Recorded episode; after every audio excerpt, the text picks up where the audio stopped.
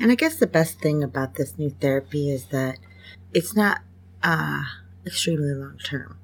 He could have a few sessions and feel great. Um, the TMS plate itself just does this tapping thing where it stimulates the part of the brain that handles emotion. And when he had a stroke, that was the part of the brain that started dying.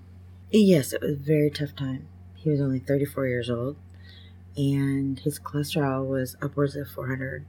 So it was a big fat block. It wasn't a blood block, which is very, very lucky.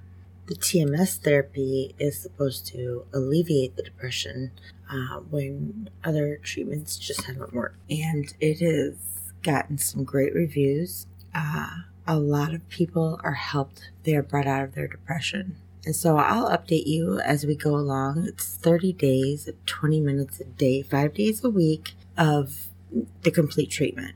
So it might be a struggle for him getting there every day, but he can do it and I'll help. I'm just nervous and anxious and hopeful that we can somehow cure one of the crazies in the house so the kids don't grow up completely deprived of normalcy.